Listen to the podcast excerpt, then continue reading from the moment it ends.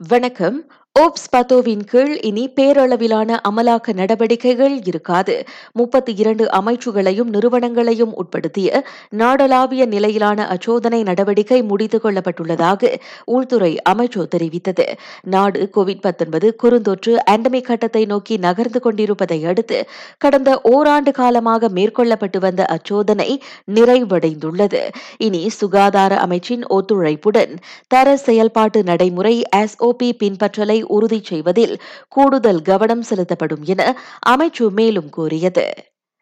நாட்டின் உணவு கையிருப்பை வலுப்படுத்த மாநில அரசுகள் ஏழு முயற்சிகளை செயல்படுத்தவிருக்கின்றன.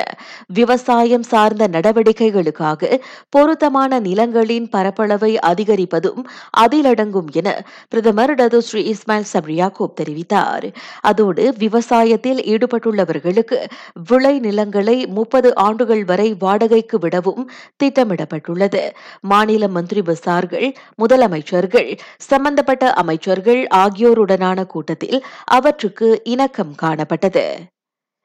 பினாங்கு பயான் பாருவில் தமக்கு சம்மன் வழங்கிய காவல் வீரரை தாக்கியதாக கூறப்படும் ஐம்பத்தோரு வயது பொறியியலாளர் கைது செய்யப்பட்டு தடுத்து வைக்கப்பட்டுள்ளார்.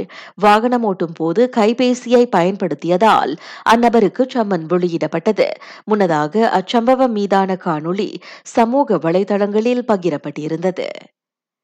ஜொஹோரில் போதைப்பொருள் நடவடிக்கைக்கு எதிரான சோதனை நடவடிக்கையில் இரு நாட்களில் சுமார் முன்னூற்று இருபது போதைப்பித்தர்களும் போதைப்பொருள் விநியோகிப்பாளர்களும் கைதாகினர். பதினெட்டில் இருந்து எழுபது வயதுடைய அவர்களில் பத்தொன்பது பேர் பெண்கள் என காவல்துறை தெரிவித்தது. இந்தியா மும்பையில் பருவகால மழையை தொடர்ந்து நான்கு மாடி கட்டிடம் ஒன்று இடிந்து விழுந்ததில் குறைந்தது பதினான்கு பேர் உயிரிழந்தனர்.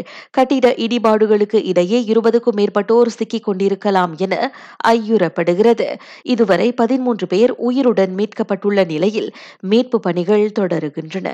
நான் சௌரியம்மாள் ராயப்பன் வணக்கம்.